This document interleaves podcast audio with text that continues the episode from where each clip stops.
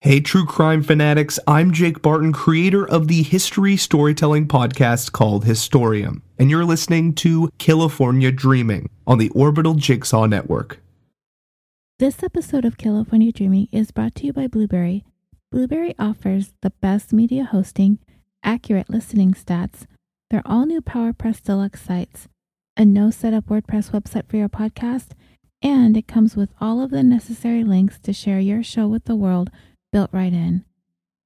Head over to www.orbitaljigsaw.com slash dream to sign up for media hosting, a PowerPress Deluxe site.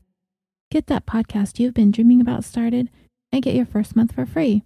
That's www.orbitaljigsaw.com slash dream. And now, on to today's show. Dreamers, this episode for me is going to be a real departure from the stories that I normally tell. You've probably guessed that I started this show because there were so many true crime stories that resonated with me at various points in my life. Having been born and raised here in California, many of them deeply affected me. Tragic stories like Samantha Runnion, Sherrice Iverson, Polly Klaas, and the deaths of some beloved celebrities Phil Hartman, River Phoenix, Dana Plato, and yesterday I shared the story of Brandon Lee with you. There are so many more out there that I have yet to venture into with you. But you also may have noticed that I tend to shy away from certain types of cases, and it's usually because there is either too much information or not enough information. For example, if I were to bring you the story of the Manson family, it would take me forever to get through everything I'd want to say about it. On the other hand, if I were to tell you the story of an older, unsolved case, there's likely not enough information out there for me to even bring you a half hour show. Unless, of course, the case is something like the Black Dahlia then I think the show could go on for hours with all of the various theories and rumors surrounding the death of Elizabeth Short. But not every unsolved murder grows into the kind of epic, larger than life tale that her story has. And not every missing persons has the kind of attention paid to it like some stories out there have. Some of them even have their own podcasts like Maura Murray or Jennifer Kesse or Tara Grinstead. Even the fictitious Clara Pockets gets a lot of play. Many cases, murders and missing persons alike, grow cold, and they stay cold for a very, very long time. They become forgotten as more and more time passes with no new information to be had. Family members and loved ones struggle to move on, adjusting their lives to somehow make the void of their missing or murdered loved one a part of their existence. Because let's face it, there's no filling that kind of void. They live their lives, they grow old, they pass away, perhaps never knowing who took the life of their loved one or who caused them to vanish from the face of the earth. They go on to their graves with broken hearts, never knowing the answers to the questions that dogged them for the remainder of their lives. Investigators have to move on too. Their jobs continue on.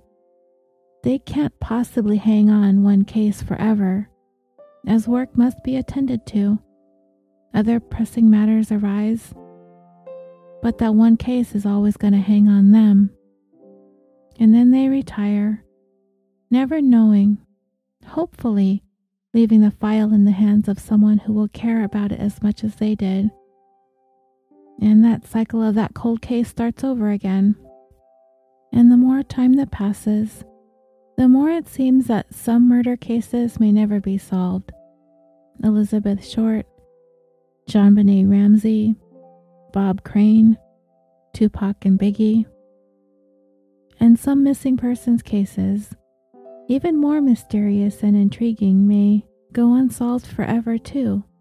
Maura Murray, Susan Powell, Natalee Holloway, or how about even a whole airplane full of people on Malaysian Airlines Flight 370? These stories stay with us because of all of the attention paid to these mysteries in the news, in the media, and in pop culture. They become embedded almost in our consciousness. Sometimes we put these stories in the backs of our minds, but then something will pop up in the news and grab our attention back to any one of these stories. But many stories don't. Those forgotten ones. I'm going to talk to you about one of those today. And it's a story that was brought to my attention by someone who I guess can be described as a brand new friend of mine and a great supporter of our little show here.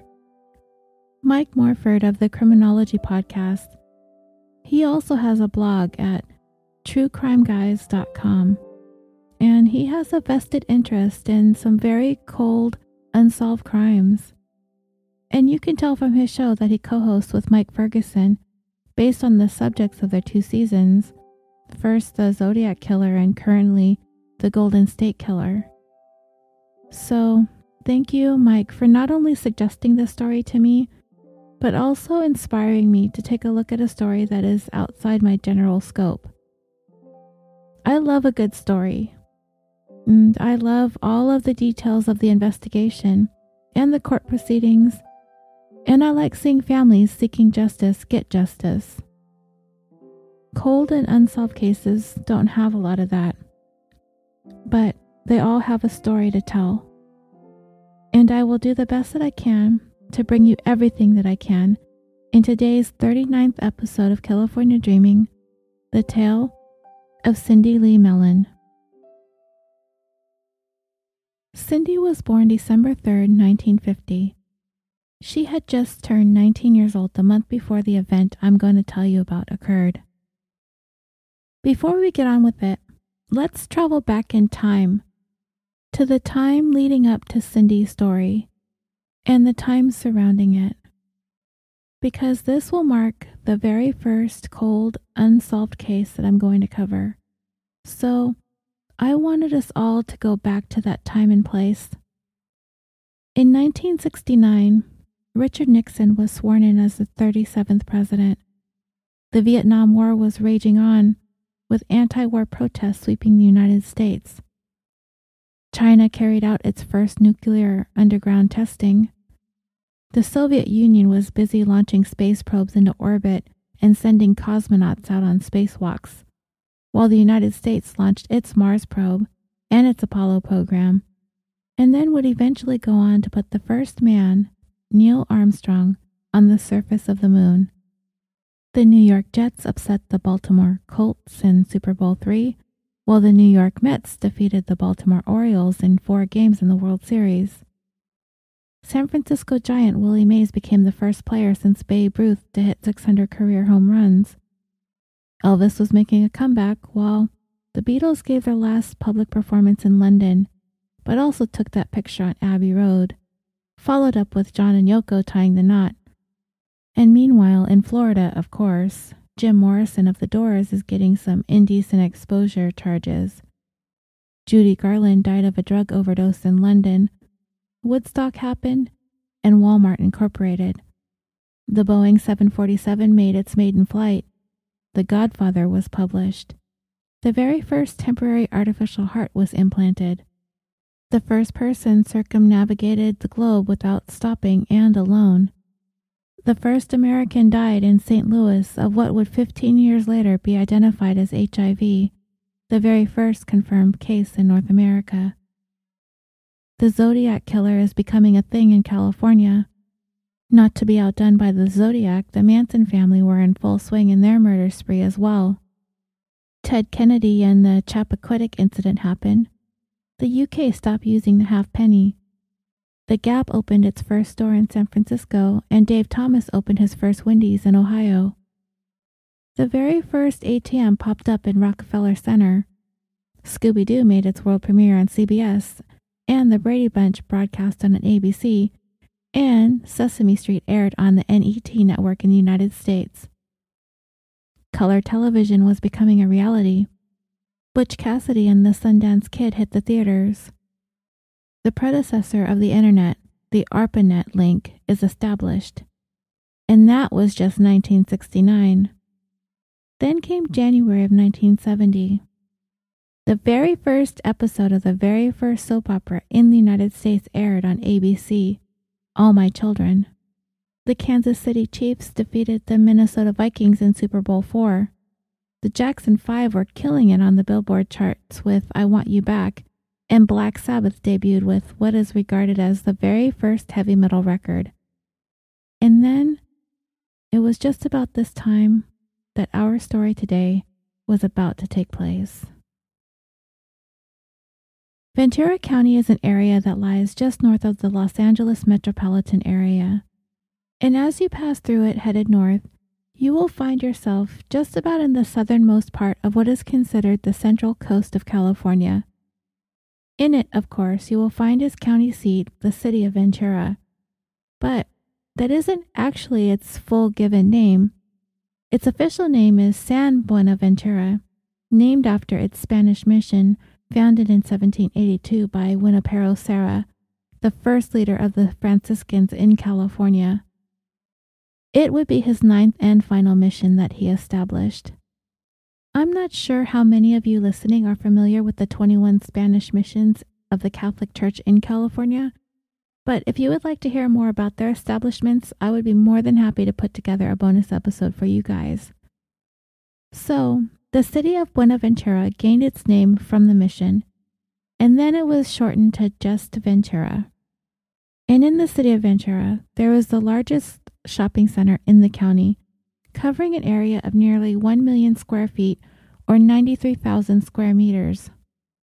The Pacific View Mall, fittingly named as such because of its nearby view of the beautiful Pacific Ocean at Pierpont Bay. However, when it was first being built in 1962, it was an open air shopping mall named, once again after its local Spanish mission, the Buenaventura Center and its very first store there was the Broadway, which opened in 1963. Do any of you listening remember the Broadway? I do. At my local mall, it's now a Macy's where the Broadway once stood. So, this is precisely the place where Cindy was working the Broadway, one of the anchor stores at the Buenaventura Shopping Center. And on the night of Tuesday, January 20th, 1970, she was a part of the closing crew. I'm not sure what time the mall closed on an average weeknight like that back then. I'm assuming it must have been about 9 p.m. That's the time the malls have closed for as long as I can remember.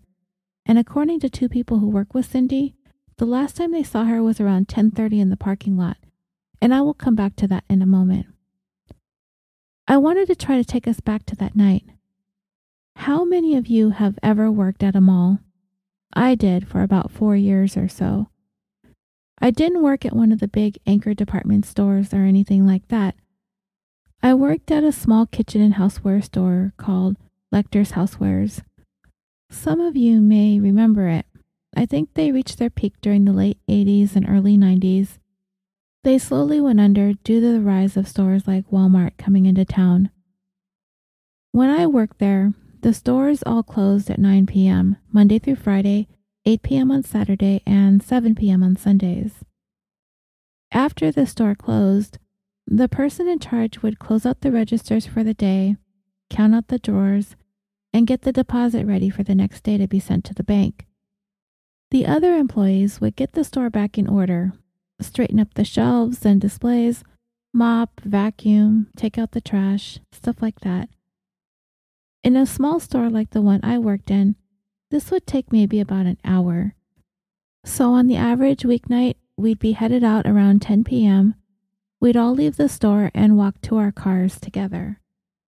But at a big store like the Broadway, and if you aren't familiar with the Broadway, remember that I mentioned my local Macy's used to be a Broadway. So that can kind of give you an idea of what the layout and the size of the store is like. So it is likely to take more time to get the store closed down for the evening get the registers counted down, and get the store back in order and clean for the next business day. and I could easily see that taking employees much past 10 p.m. So, this would bring us back to the parking lot of the shopping center at 10:30 that evening.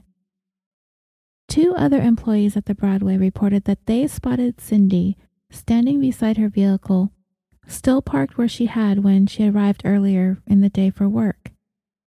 Their husbands had picked them up and they drove past Cindy next to her car. It had a flat tire, and she appeared to be looking on as someone was helping her change the tire. The co-workers of Cindy did not really recognize this man. To them, he appeared to be slim in build and described him as tall, guessing his age to be between 35 and 40 years old. When they saw him, he was hoisting Cindy's car with the jack. Not really thinking much of it in the moment, they carried on and headed over to a nearby restaurant or a cafe. I'm not sure which, but it will still open at that hour, to grab a cup of coffee with their husbands before parting ways and heading home. When the two co workers and their husbands drove back by again after having that cup of coffee, they happened by Cindy's car. But this time, she was nowhere around the vehicle. And neither was the tall, slender man who was helping her change her flat. Her coworkers jumped to the conclusion that for some reason the tire was unable to be changed or something like that. So either that was Cindy's dad who had been helping her, or her dad must have been contacted and came to pick her up and decided to deal with the flat the next day. To me, this would seem to be an odd conclusion to jump to, just leaving the car there, partially worked on, with everything left out, everything left behind, seemingly in the middle of the tire change. Well, at least I think it's odd. This was 48 years ago. Times were different and thinking was different. This was the dawn of a new decade. The 60s had been a juxtaposition of tragedies and social change. And as the 70s wore on, when it came to violent crime, there was a rise of this particular breed of criminal, the serial killer. The story I'm telling you took place right at the start of the 70s. So I don't know how aware people were of the potential for danger out there. To us, looking at this flat tire scenario in the empty parking lot of a shopping center at 10:30 or 11 o'clock at night, alarm bells and red flags would be all over the place. But not so much for Cindy or her coworkers. Their minds just didn't go there. And not too long ago, I had a flat tire, but it was in the morning and I was parked someplace safe. My daughter was with me, so I figured then would be as good a time as any to teach her how to change a flat tire, like my dad did for me. He actually insisted that I prove to him that I could do it before he'd let me drive, so I kinda had to learn. But Naturally, I was struggling with it, and I'm not sure why. I think my jack wasn't working properly, and I was on the verge of calling roadside assistance, but then a stranger came by and offered help, and he used his jack and he was able to help finish changing the tire. And I lived to tell about it, right? Well, my point is when you're in that place and when you just want to get that stupid tire on and you want to get on with your day, or in Cindy's case, get on with your night, I could see her very eagerly accepting the assistance of a stranger, not thinking that something could go terribly wrong. You just want to get that tire on your car. I get it, I've been there. Ideally, your flat tire story ends like mine did thank the stranger and get on with their lives, but this was not the case for Cindy. The following morning, Cindy's dad became alarmed when he woke up before dawn and saw that she wasn't home. This wasn't like her. He looked outside for her car and he didn't see it. Worried, he quickly headed over to the Buenaventura shopping center to see if she or her car were still there. He found the car all right, but no sign of Cindy. Even more concerning was the way in which he found the car. it was still hoisted up on that jack. The flat tire had not even been removed yet, and the spare was set aside nearby. This was a bad sign, as this meant something abruptly stopped Cindy's flat tire from being changed. This having occurred in a very short window of time, between approximately 10:30 and 11 p.m., the time when her coworkers last saw Cindy standing outside by her car with the unknown man who was in the process of jacking up the car, and the time that they passed by again returning to their vehicles from having had that cup of coffee. Somewhere in those 30 short minutes, Cindy and the unknown man were gone. Cindy's father immediately called police to report his daughter missing. Investigators made their way to the parking lot of the Buenaventura Shopping Center where Cindy's abandoned car sat, partially jacked up. The doors of the car, the trunk, and the glove compartment were left open. In speaking with her family and her coworkers, investigators did not have the inclination that Cindy had left on her own. She just wasn't that type. She was a dedicated college student. She got along well with her family never having any real serious problems at home. She dated casually, but was not in any serious relationship at the time. She had never run away or inexplicably left home for any amounts of time. She enjoyed her part time job working at the Broadway and she just started college. And besides, why and how would she run off without her car? She obviously was interested in getting that flat tire fixed so she could get into her car and drive. And the fact that the task of changing the spare was incomplete was very concerning.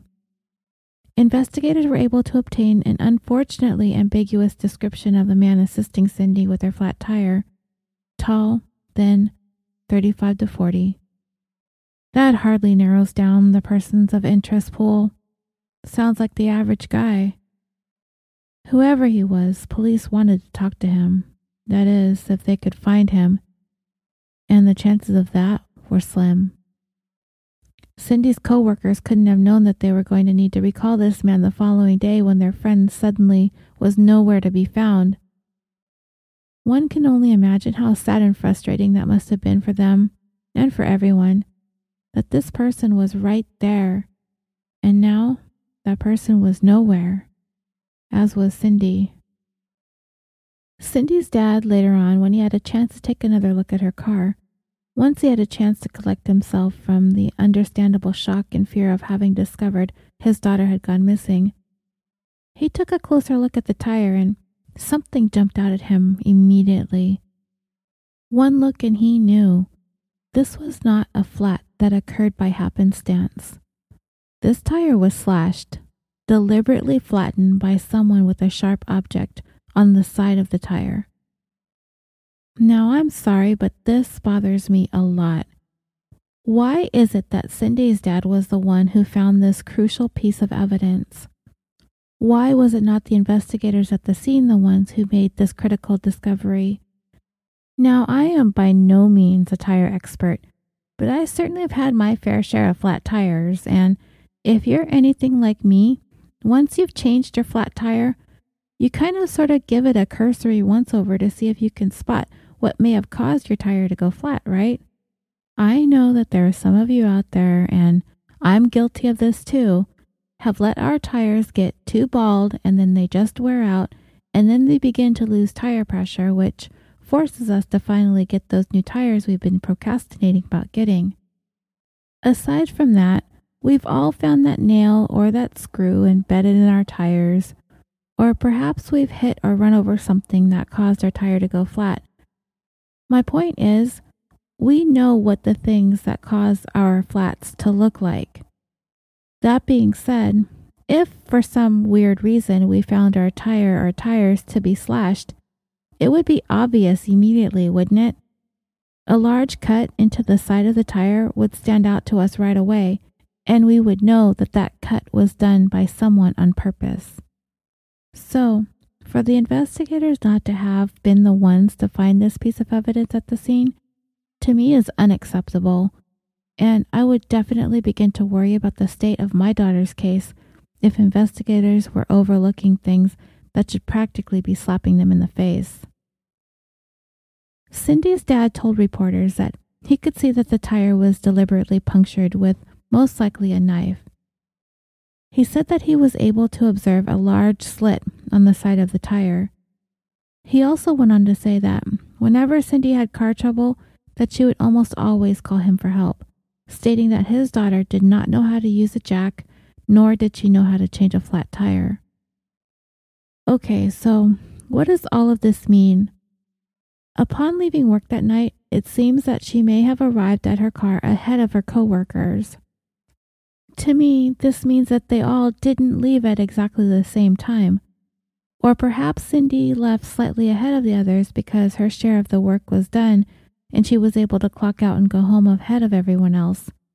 But not that much ahead, because by the time her two coworkers passed by and saw her standing there watching the unknown man jack up her car, enough time had passed for Cindy to have noticed her car to have had a flat, but it didn't get much further than that when she was approached by someone who offered to help and began doing so by getting the implements out of the car to begin the work on changing the tire the jack, the tire iron, the spare. So, by the time her coworkers passed by at 10:30 p.m., the man had been in the process of jacking up the car already. This lends to the idea that this man was someplace close by, looking on when Cindy discovered that she'd had that flat tire and quickly approached her with an offer to help. And I don't think we would be remiss in speculating that this would probably be the same man who flattened the tire in the first place. As according to Cindy's dad, she would have called him. But it's not like she had a cell phone like she would have had if this had happened today, right? This was 1970. She would have either had to have gone to a nearby payphone, or she would have had to go back into the Broadway if that was even an option as the person in charge or the supervisor or the manager would have already locked the doors and armed the alarms by then, right? And getting back in may not have been an option. Or Cindy would have gone to perhaps the nearby restaurant or cafe with her coworkers to call her dad to come and help her.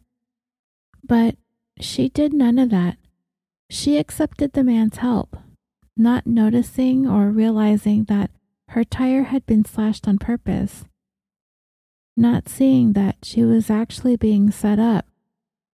The flat tire was all a ruse, and she never saw it coming. I told you all about the many things that were going on in the world, in politics and news and sports, music, television, and pop culture.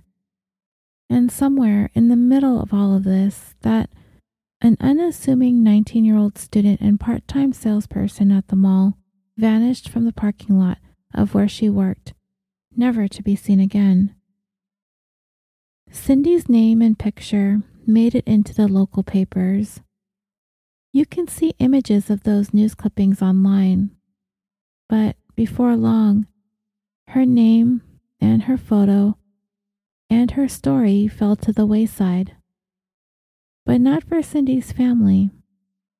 And unless we've lived through something as painful as having a missing loved one, then we cannot possibly understand the pain and frustration of never knowing what happened can cause.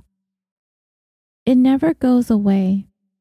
That emptiness looms over the family for the remainder of time, especially in a case like Cindy's. The days turned into weeks, weeks into months, months into years, and years into decades. As of the airing of this episode, it has been 48 years, 2 months, and 13 days since that night Cindy all but vanished off the face of the earth. That's 17,604 days. If she were alive today, she would be 67 years old. She could have been a grandmother by now. And so the question lingers what happened to Cindy? As the years have gone by, some theories have been floated as to who may have had a hand in Cindy's disappearance. particularly some notable serial killers, namely Mac Ray Edwards, Rodney Alcala, and the Zodiac Killer. Let's quickly take a look at each of these suspects and see how they line up. Starting with convicted serial killer Mac Ray Edwards. Born in Arkansas, he moved to Los Angeles in 1941.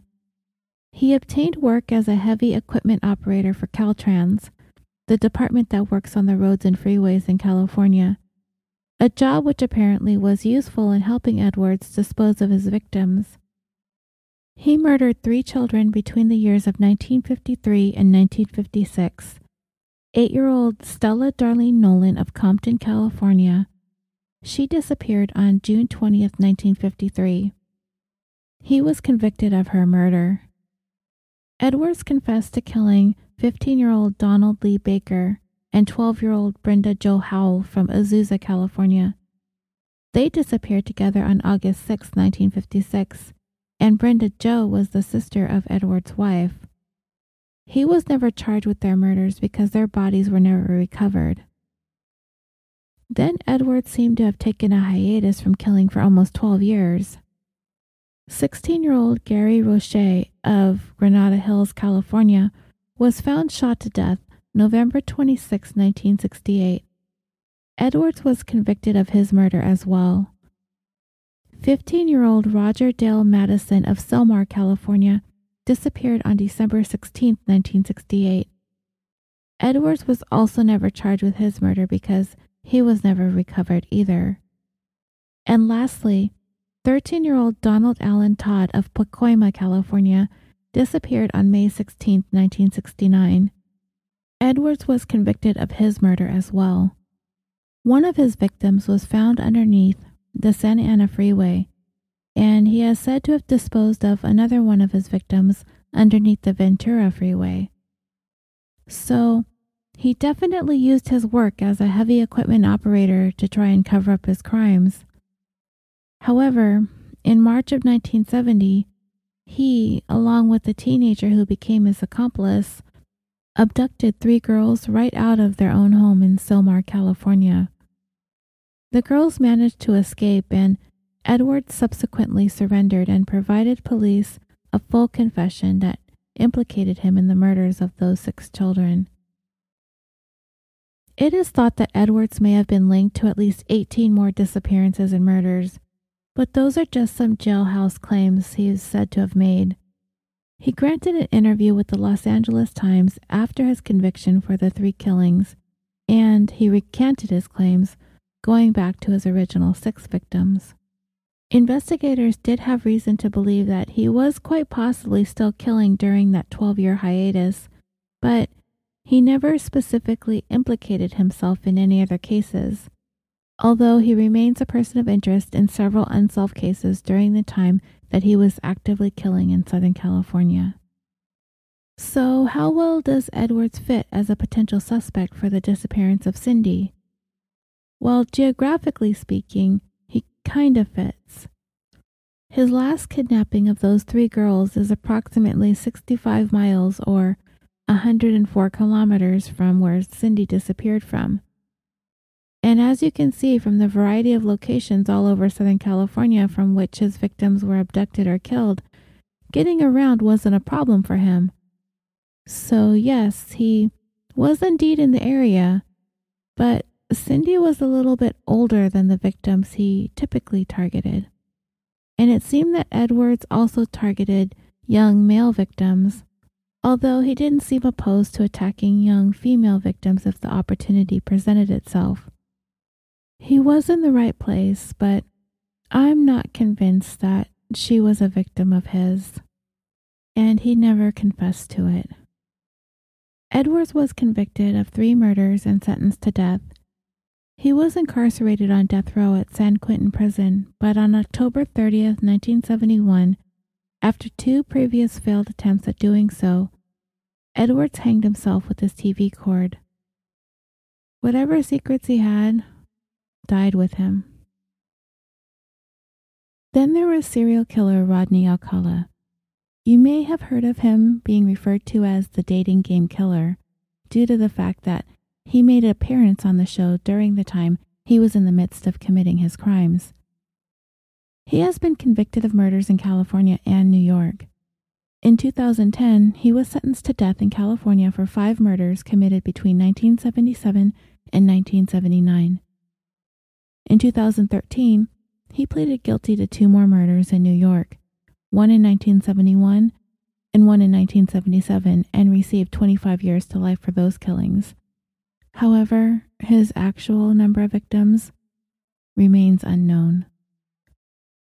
Alcala's crimes are thought to have begun in 1968. A witness spotted him luring an eight year old girl named Tali Shapiro into his apartment in Hollywood, California, and immediately contacted police. The girl was found alive, but she had been sexually assaulted and beaten with a metal bar.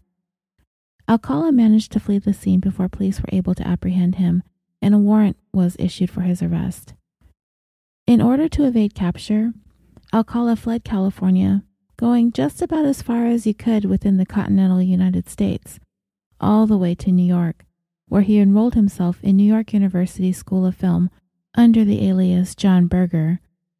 In 1971, Alcala managed to gain employment as a counselor at a children's art camp in New Hampshire, using a slightly different spelling of his alias, Berger instead of Burger, B U R G E R instead of B E R G E R. And in June of 1971, a 23 year old TWA flight attendant, Cornelia Crilly, was discovered in her Manhattan apartment, sexually assaulted and strangled to death. Her murder remained cold until Alcala was tied to it in 2011 through DNA. In early 1971, Alcala landed on the FBI's 10 most wanted fugitive list. It wasn't too long before a couple of observant kids at the camp saw the FBI's poster pinned up in the office of the camp. Can you imagine being at camp and seeing your counselor on an FBI most wanted poster? Crazy. So, those kids alerted someone in charge. They were like, um, you know, this guy on the FBI poster kind of looks like camp counselor John over there. Oh my goodness. Well, fortunately, Alcala was promptly arrested and extradited back to California. But his victim, Tali, had moved with her entire family to Mexico, and her parents would not consent for her to come back to California to testify against Alcala at his trial. Without her testimony, prosecutors knew that they would not be able to convict him of rape and attempted murder, so they had to offer him a plea bargain, which he accepted. Alcala pleaded guilty to assault, and in 1974, after only serving 17 months, he was paroled under a program called indeterminate sentencing, which allowed for offenders to be released by the parole board if they were able to demonstrate that they had shown signs of having been rehabilitated. But only after having been on parole for two months, Alcala reoffended, assaulting a 13 year old girl. But he was subsequently released again via the indeterminate sentencing program after serving only two more years. In 1977, for some reason, Alcala was inexplicably granted permission to travel to New York by his parole officer. While there, he murdered Ellen Jane Hover, who happened to be the goddaughter of Dean Martin and Sammy Davis Jr. In 1978, he was actually interviewed by investigators on the case of the Hillside Strangler, as he was on their radar as a repeat sexual offender, but he was quickly ruled out as a suspect. It was also during this time that Alcala had used the ruse of being a professional photographer in order to convince hundreds of young women and men to pose for pictures for him. He would eventually come to have in his possession more than 1,000 pictures of women and teenage girls and boys, usually in provocative, sexually explicit poses. Many of those depicted in the photographs remain unidentified, and it's been speculated that some of them may be rape, possibly murder victims of Alcala. As a matter of fact, Alcala has been most recently charged with the murder of a woman identified in one of his pictures, way back in 1977. His appearance on the dating game took place in 1978. So, what does this mean in terms of the possibility of him being involved in Cindy's disappearance? Geographically, it kind of fits. Some of his killings did take place in the Southern California area. However, at the time that Cindy went missing, Alcala purportedly absconded to New York to avoid arrest for the assault on Tali. It's possible that he made his way back to Southern California during the time that he was on the run, and he wasn't on the FBI's most wanted list yet. And we've known criminals to be on the lam, but for some reason return to the areas where they've committed their crimes, so it's not unheard of. But there's no evidence that indicates that he ever did that, and he seemed to be gainfully employed on the East Coast at the time. Then there's the matter of those more than 1,000 pictures found in his possession. There has been some speculation that Cindy is the subject of some of those photos, but there is no definitive proof that she is, nor has she positively been identified in any of them. In addition to that, if it were Alcala there that night helping her change her tire, would she have suddenly abandoned the task and up and left to go participate in an impromptu photo shoot with Alcala, leaving her car there on the jack, doors and trunk open? Probably not. Cindy seems to fit Alcala's victim profile, but the way in which she disappeared from a public parking lot does not seem to fit his modus operandi. Alcala strikes me as the type who likes to lure his victims into his apartment or a place where he had privacy under the guise of using them as models for him a supposed professional photographer. He didn't seem to force his victims to go with him or incapacitate them prior to getting them into his apartment. The slashing of the tire and the lying in wait doesn't seem to have been Alcala's thing. So that, coupled with the fact that he was more likely than not 3,000 miles away living and working on the East Coast, I don't think Rodney Alcala is our guy. Then there's a Zodiac killer, Let's take a quick look at his crimes and see how this still unknown serial killer might possibly have had a hand in Cindy's disappearance. He was an active serial killer in California during the time Cindy vanished, but other than that, nothing about the Zodiac killer's crime and suspected crimes seems to fit with Cindy's case. On the surface, the Zodiac killer did approach his victims often when they were in their vehicles, but it does not appear that he had a hand in causing their vehicles to become disabled or anything. He often crept up on couples in their cars and shot them. Sometimes he'd stab his victims. But abduction wasn't really his thing. And for the most part, the Zodiac is mostly known to have operated in the northern part of California. The crimes he may have been connected to in Southern California have not definitively been linked to him. So, of the serial killers, I do find the Zodiac to be the least likely of all. When considering the circumstances of Cindy's disappearance, it's worth noting that there were other young women in the Southern California area who disappeared after they'd experienced some sort of car trouble, finding themselves stranded along the highway, namely Rose Tashman, Mona Gallegos, and Robin Graham. All disappeared all broke down on the freeway. But here's the thing about that those three missing women appeared to have been victims of opportunity. They just happened to be in the wrong place at the wrong time. I told a similar story in episode 19, the story of Denise Huber. She was abducted in Costa Mesa in 1991 after a car had a flat tire on the freeway. Victim of opportunity. For Cindy, this did not appear to be the case. Her abduction seemed to be planned. Somebody who was familiar with who she was, where she worked, where she parked, what time she'd be there, what time she was off, and where to find her car. So to me, this doesn't even sound completely like a stranger abduction either. It's possible, but it feels more like someone who knew her at least on a casual basis. Maybe someone who also worked at the mall or someplace nearby where Cindy may have frequented. Maybe someplace she would have taken her lunch break or where she'd have a coffee. Maybe it was someone who was a mall customer, perhaps even a regular at the Broadway.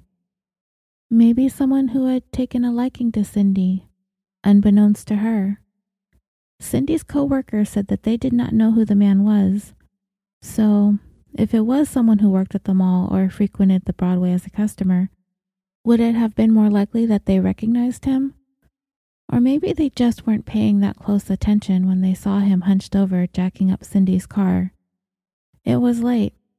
I don't know how well lit the place was. And I also wonder how trusting Cindy was of people in general. Would she have accepted the help of a stranger at that hour of the evening? If it was out of character for her to do so, then perhaps she knew of or was familiar with this man. I don't know what direction investigators were interested in going at at the time. So I don't know how much they considered anyone and everyone who may have been working in or around the Buenaventura Center. If they were treating this as a stranger abduction or an acquaintance abduction. It might have made a big difference in the case, depending on how they were looking at this. So, this brings me to the prime suspect in Cindy's disappearance, a man named Edward Nelson Cole II. He is named after his father, and he named his son after himself. I am going to tell you a little bit about this man as there is very little known. However, the minimal amount of information had on Cole it does make for a compelling argument that he may very well be responsible for Cindy's disappearance. I mentioned at the beginning of this episode that Cindy's case was brought to me by Mike Morford, you know, from the Criminology podcast. He is also an avid true crime blogger and runs a couple of sites dedicated to cold cases and the Zodiac Killer. It is his belief that Cole is the strongest suspect in Cindy's disappearance, as he was able to gain some inside information on the investigation. I will include the links to his websites in the show notes so you can click around there and see for yourselves. So, Edward Nelson Cole II. When Cindy disappeared, Cole was purportedly working in Southern California, possibly with his brother, in some capacity that involved laying underground pipes and it is somewhere in the seemingly infinite maze of subterranean pipelines that Cole could have possibly disposed of Cindy, somewhere never to be found. Cole was born November 16, 1935, which would make him 34 years old at the time Cindy disappeared. So, he fits the age range given by the witnesses in the parking lot that night. There are no known photographs of Cole, so if he matches the description of a tall and slim man, that remains unknown. However, I do have a little information about his son, which I will talk about in a little bit, and he is listed as being six foot one or six foot two. So who knows? Also, according to the inside information Mike was able to obtain, investigators indicated that at some point during the course of the investigation into Cindy's case, they, quote, lost track, unquote, of Cole. But Mike himself was able to track him down in Polk, Florida, and he's since passed away on February 5th, 2005. So, this guy laid pipe in Southern California at the time Cindy disappeared. That doesn't automatically a killer make, right? Well, there's more about this guy, and it's shady. You see, at some point in his life, Edward Nelson Cole II stole the identity of another man named Sam Roper. Sam Roper was a man from Charleston, South Carolina, and he died May 19, 1995. It's suspicious, right? To steal the identity of another person, isn't it? Yeah, it is. Because why do we steal people's identities? Nowadays, it's to access people's personal information and commit crimes electronically or online. But back then, I'd say people stole identities for much of the same reasons, minus the high techiness of it all. But it's likely done to become someone else because your name has been besmirched, oftentimes by one's own actions or criminal behavior. But there's more to this identity thievery than meets the eye. You see, Edward Nelson Cole II and Sam Roper are actually birthday twins. That's right. These two men were born on the exact same day of the exact same month of the exact same year. Coincidence? I think not, but I would like to ask the same questions Mike asked in his blog. How is it that Edward Cole happened to come upon this individual with the same exact birth date as him and then go on to steal his identity? How did this come to happen, and how did the birth date connection get made? According to some people Mike spoke to who knew Cole, the general sentiment is that he was clearly a man who was not very likable and had some very troubling issues going on in his life. He had children, but he was largely disconnected from them, some of him describing him as a deadbeat dad. This could be a motive to want to change your identity, right? Being a deadbeat dad can mean a number of things. Of course, our first inclination is to think he is not offering up financial support. But he could also generally be absent from the lives of his children, disconnected emotionally as well as financially. And he apparently had a criminal record, however, the details of his crimes are unclear. With all of those things swirling around in his background, and the fact that he's stolen somebody's ID, is it that much of a jump to think of him as a prime suspect in Cindy's disappearance? I don't think it is at all. Most killers spend a number of years escalating their crimes, so I wouldn't put it past him by the time he was 34 years old, having a criminal background and no solid ties to his family, to making the leap to kidnapping, assault, and murder. It is a big leap, but it mm. happens. And then it would also be worth taking into consideration the fact that he was working along with his brother, who also ended up passing away in Polk, Florida.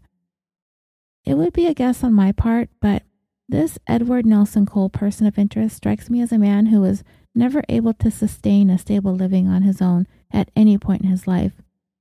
Considering his criminal background, the stealing of Sam Roper's identity, being that deadbeat dad, then sort of following his brother across the country from Florida to California, then back to Florida again. These things does not a killer make, but the circumstances certainly have him sitting high upon the list of potential suspects and of all of the ones I've mentioned, he appears to be the likeliest of them all. And one last thing about Edward Nelson Cole II before we wrap this up. We need to talk about the third Edward Nelson Cole. You've heard the saying that the apple doesn't fall far from the tree, right? Well, if we were to assume the second is a criminal, and possibly a kidnapper, rapist, and killer, then the third apparently didn't fall far from the tree. A quick Google search of Florida Sex Offender Registry, and you will find Cole III is indeed a registrant. In 2004, Cole III was convicted in New York of attempted third degree rape and third degree attempted criminal sex act with a minor. Now, there may not be any connection between the crimes of Cole III and Cole II, and it's never really been confirmed that Cole II ever had anything to do with Cindy's disappearance. But I find it an intriguing footnote to the story nonetheless. And as for New York, what's the connection there? Well, his grandfather, Cole I, lived in New York for most, if not all, of his life, so I would imagine he continued to have family in the area, therefore ending up finding himself in some serious trouble there. Serious enough to land him on the sex offender registry for life. As Cindy's case stands now, it remains unsolved, and it's likely forever going to stay that way. When I was reading through Mike's blog and looking at pictures of Cindy, I began having a really sad and sinking feeling about her. When talking about the late 60s and early 70s at the beginning of this story, I felt like I was spinning through some kind of time warp all of the things that were going on at that time, how there was a sense of conflict but yet a desire for peace. Despite a war raging in Vietnam, we were still pressing forward as a country. And I began thinking of how exciting of a time it might have been for Cindy, and how all of that was taken away from her and from her family. I wanted to go back to that night and picture myself watching those last moments of Cindy's existence. I looked at photos of the Broadway at the Buenaventura Center and it looks like there's only one picture of it. And you can kind of see the parking lot, that place where someone caused her to be gone forever. It could have been a pretty cold night that night. It was January. It was 10:30. Who could have possibly had a hand in this? I do like that suspect, Edward Cole II. He seems to fit, but there's so little information. And it's likely too late to ever be able to find out any more about him. It's kind of driving me crazy to think about who it was lurking in that parking lot. I can't help but think it was someone who'd known or had interacted with Cindy in some capacity. And what if it was Cole?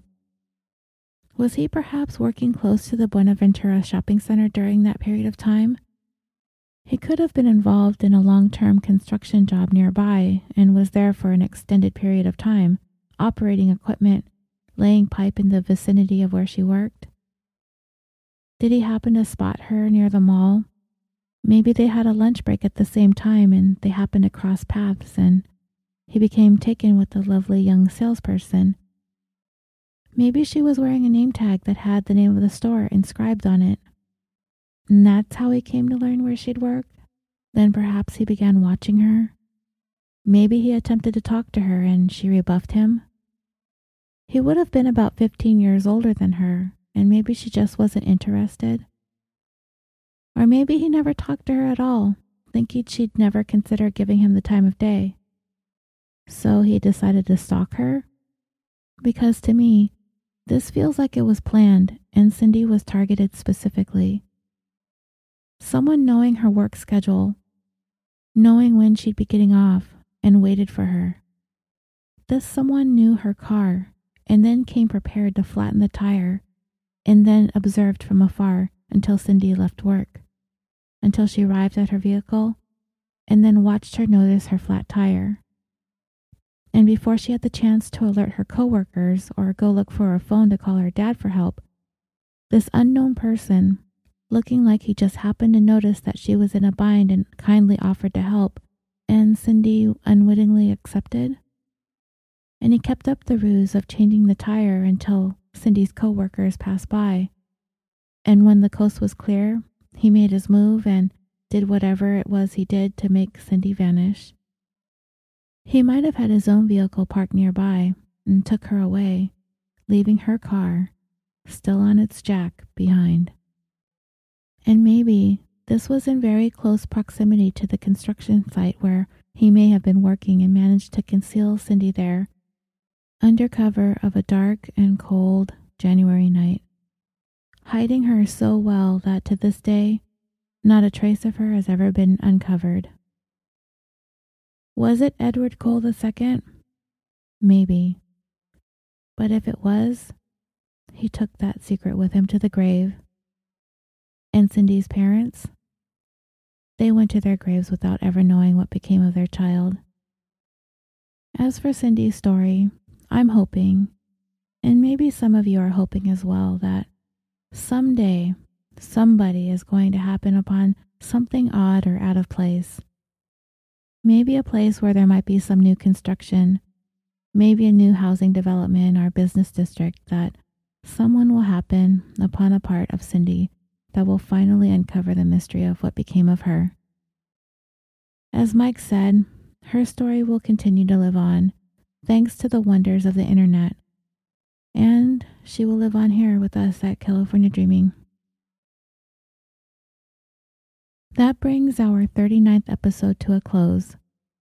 Don't forget to touch base with me on the discussion page on Facebook, on Twitter at California Pod, and on Instagram at California Dreaming Pod where I will be posting pictures related to Cindy's story, as well as links to the pages I've mentioned throughout. I owe Mike Morford a big thank you for bringing this case to me, and I'm so honored to have this opportunity to tell it to everyone. And I hope with all of my heart that you and everyone listening were as moved as I was as telling it. I know how much her story and so many other intriguing unsolved stories means to Mike. Your dedication and your compassion for the victims is absolutely inspiring. And I've done everything possible to tell Cindy's story the best way that I could. and I hope I'm doing her and you justice. Thank you again for challenging me to try something different with this show. As you know, California Dreaming is proudly a part of the Orbital Jigsaw network of podcasts.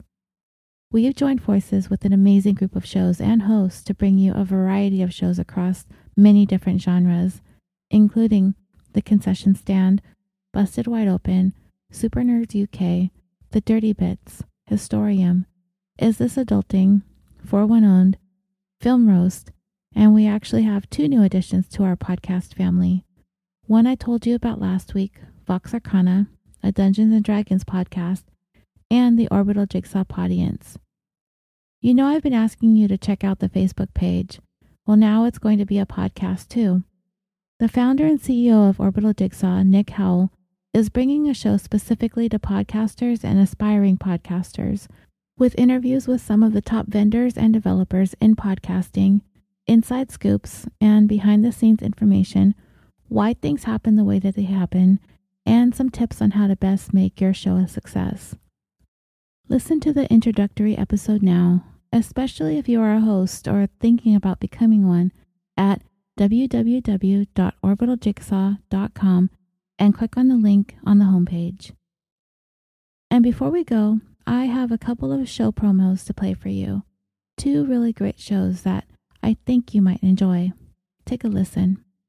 Hey, hey, hey, everybody. My name's Lisa. And my name is Matt. And we are the hosts of Eye for an Eye podcast. And we are trying to determine whether or not the punishment fits the crime.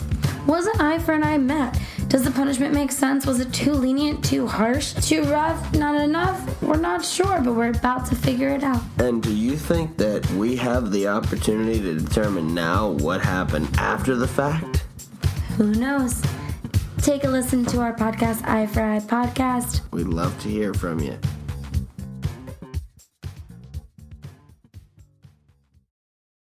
The Cult of Domesticity is a weekly podcast created by two best friends who share a love of history, true crime, literature, somewhat current events, and everything else in between. Join us every Thursday as we cover things that interest us and hopefully you too. You can find us on iTunes, Spotify, Google Play, and most other podcast listening apps.